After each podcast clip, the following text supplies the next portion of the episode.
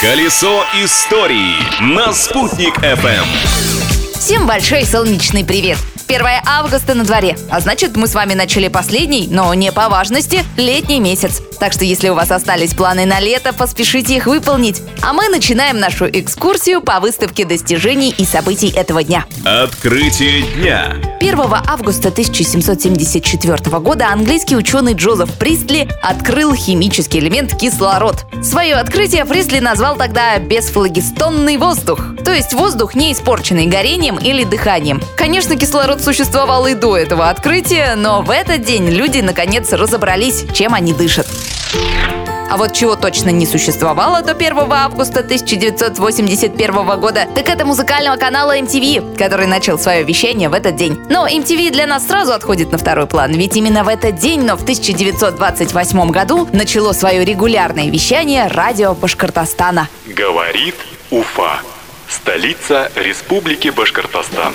Впервые эти слова прозвучали из радиоприемников, установленных на площадях, клубах и библиотеках 7 ноября 1927 года. В этот день на радио состоялся первый пробный эфир на русском и башкирском языках. А 1 августа 1928 года программы начали выходить в эфир регулярно. А 1 августа 1939 года радио Башкортостана наверняка сообщило своим слушателям о торжественном открытии Всесоюзной сельскохозяйственной выставки. Это всем известная выставка достижений народного хозяйства. Просто это название она получила только в 1959 году. К открытию выставки в Москве специально был построен знаменитый выставочный комплекс, который входит в число 50 крупнейших выставочных центров мира.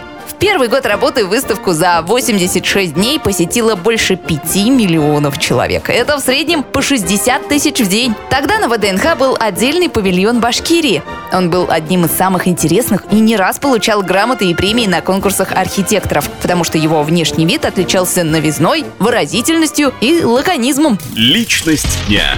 Отличалась новизной и выразительностью линий одежда, разработанная знаменитым французским модельером Ив Сен-Лораном, который также родился в этот день в 1936 году. Ив Сен-Лоран ввел в женскую моду такие элементы мужского гардероба, как высокие сапоги и смокинг, поэтому он считается основателем стиля унисекс. Также этот французский модельер был первым, кто пригласил для участия в показах темнокожих моделей.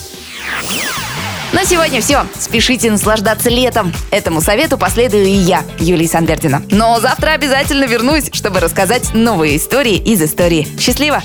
Колесо истории на «Спутник FM.